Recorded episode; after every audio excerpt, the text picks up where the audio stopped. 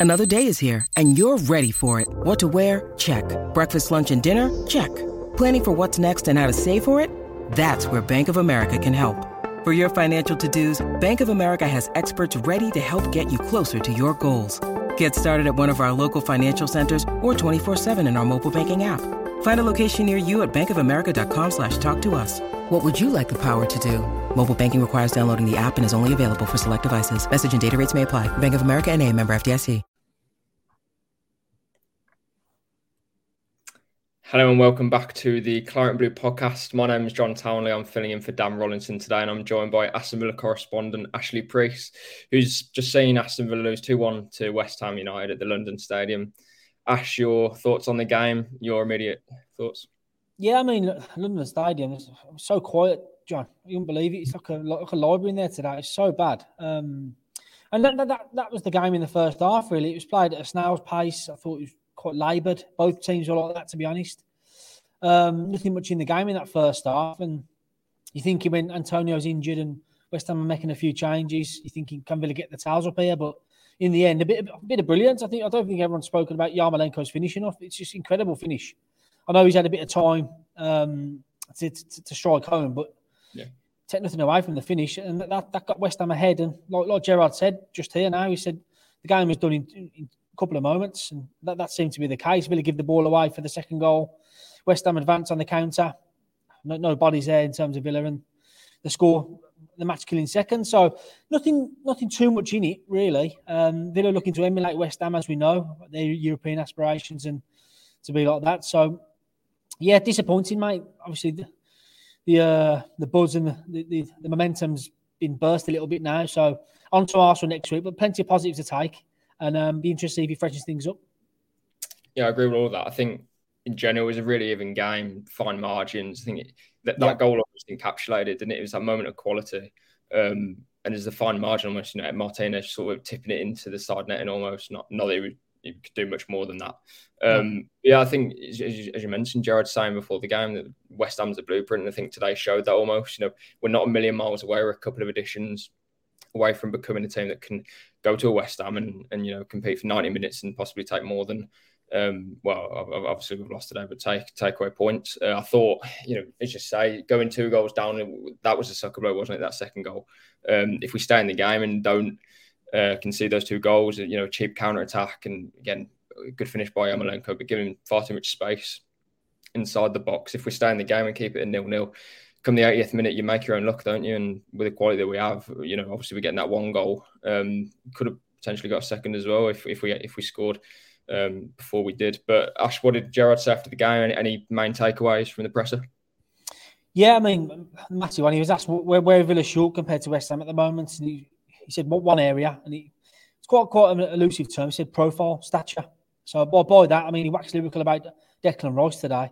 He thought he was yeah. superb. Gerrard said that. So I think you're hinting at there. If Villa had a Declan Rice in their team as the base of their midfield, there'd be a, a much better, much better team. So you'll probably whip up whip up a transfer story tomorrow, mate. um, but yeah, it was definitely tipped towards that. Declan Rice, certain profile, even when defending crosses and stuff like that. John, um, the, the, the, the, shift to get the ball, get the ball away from the goal from Zouma, Dawson today were very good, and, and Cresswell at left back. A defensive shift from West Ham was, was, pretty good today, so I think Gerrard took a lot a lot from that.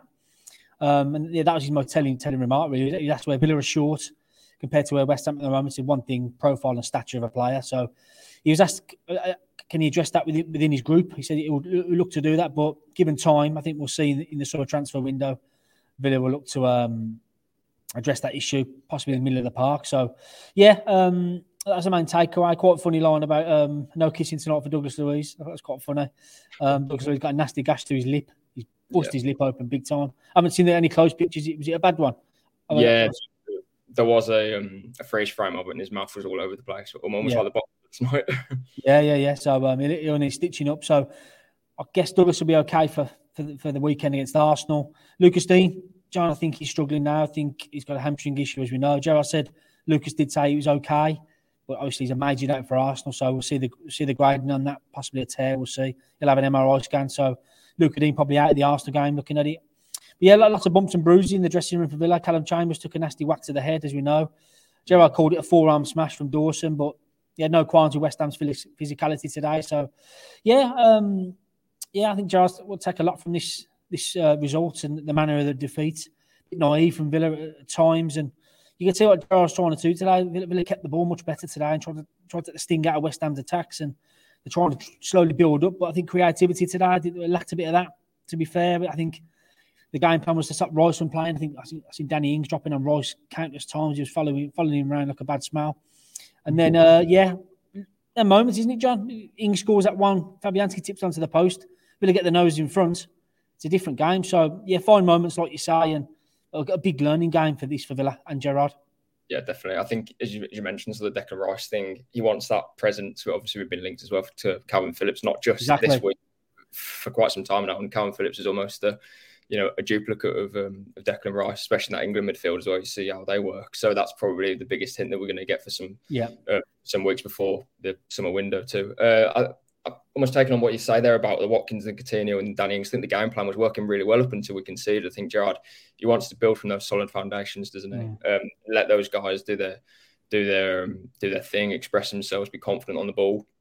Yeah. But I think that was, I think, say flat maybe. Were we today? I think struggle to maybe combine with the sort of well drilled team that West Ham have and the players that are obviously going to try and nullify that. Um, yeah, so how did you think those two, uh, those three combined? Because obviously so many goals in the last couple of weeks as well. Yeah, I thought I asked Moyes about Coutinho and nullifying his set today. He said that that was part of their game plan. It probably yeah. be about game plans of every manager. But uh, I thought Coutinho picked the ball up too deep today. Uh, I don't know whether West Ham pushed him a bit further away from their goal, which is which, which worked a treat for them yeah, like you said, a bit, a bit laboured today. I think the Leeds game took it out of Villa, given what the, what they did there on Thursday. Gerrard did hit, did admit afterwards, perhaps he needed to inject a bit more freshness on the hour, I suppose, a bit later on. So by that time, the game was away from Villa. So yeah, big learning game for Gerrard, like I say, and you possibly should have freshened things up a little bit sooner. I thought Sanson was going to come on at half time. He was getting he was getting well worked uh, by the fitness coach. And yeah, I mean, Leon Bailey coming on, Buendia getting his assist as well. Nice goal for Ramsey to score. That's a big confidence boost for him. That's his sixth in the season.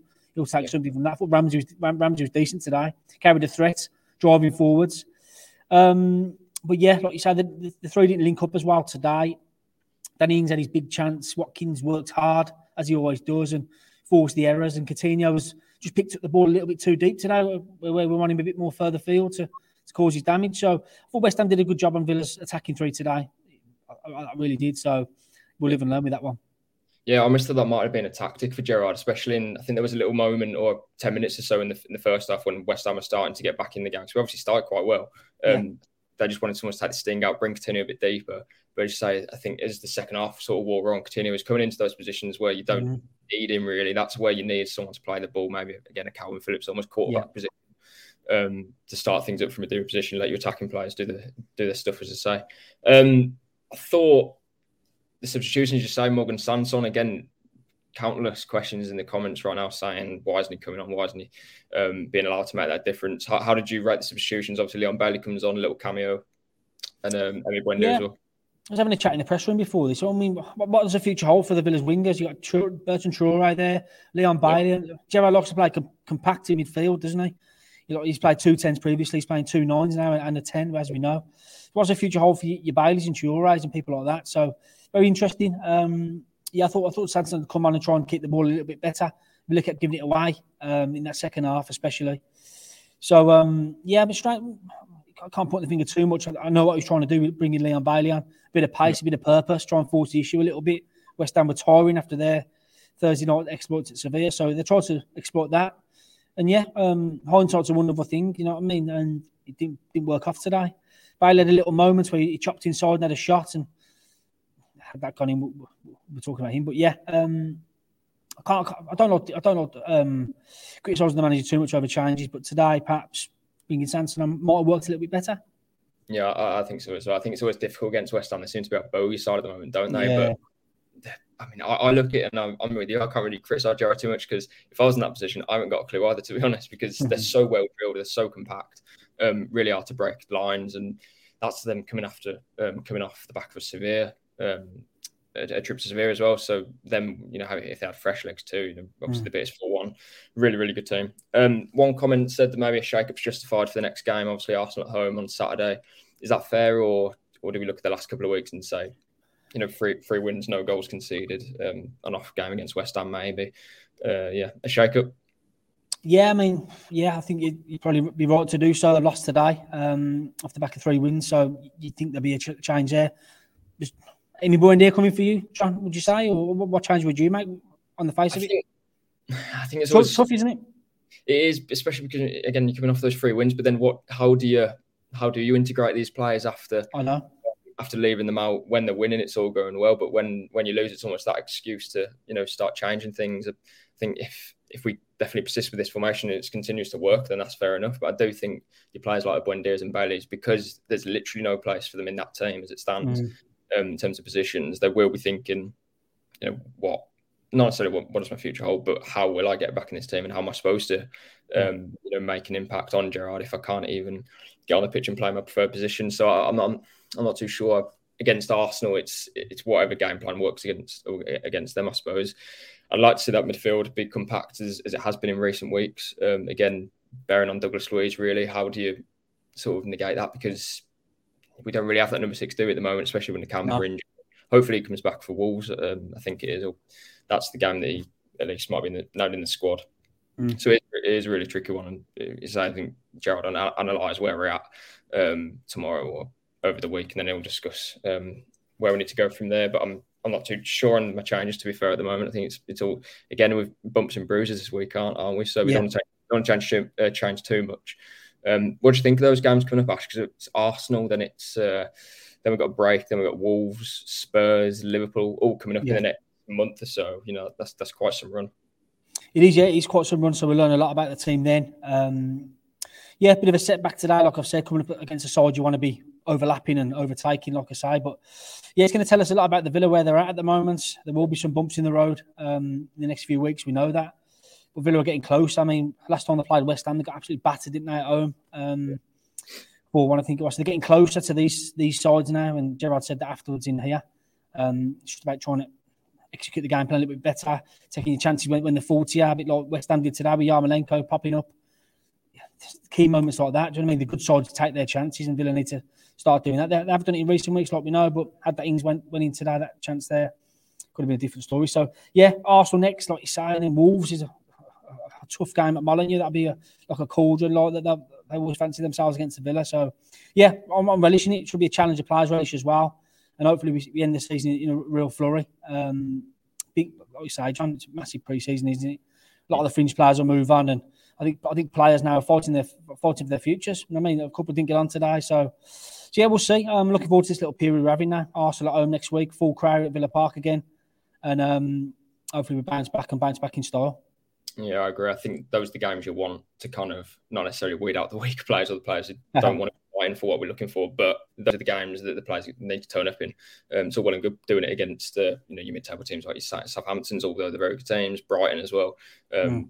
But you're playing teams that fight for Champions League now, as we saw against West Ham today. You know, plenty plenty plenty of positives to take. But yeah, in the next few weeks we'll know more about the team, where we're at. Mm. massive summer ahead. But um, I think that's all we've got time for today. Ash, thanks for joining me. I'll dial back from a train. Yeah, cheers all. Thanks. Mm-hmm. All right, and thanks everyone else uh, for watching. Make sure you catch us next time on the Claret Blue podcast.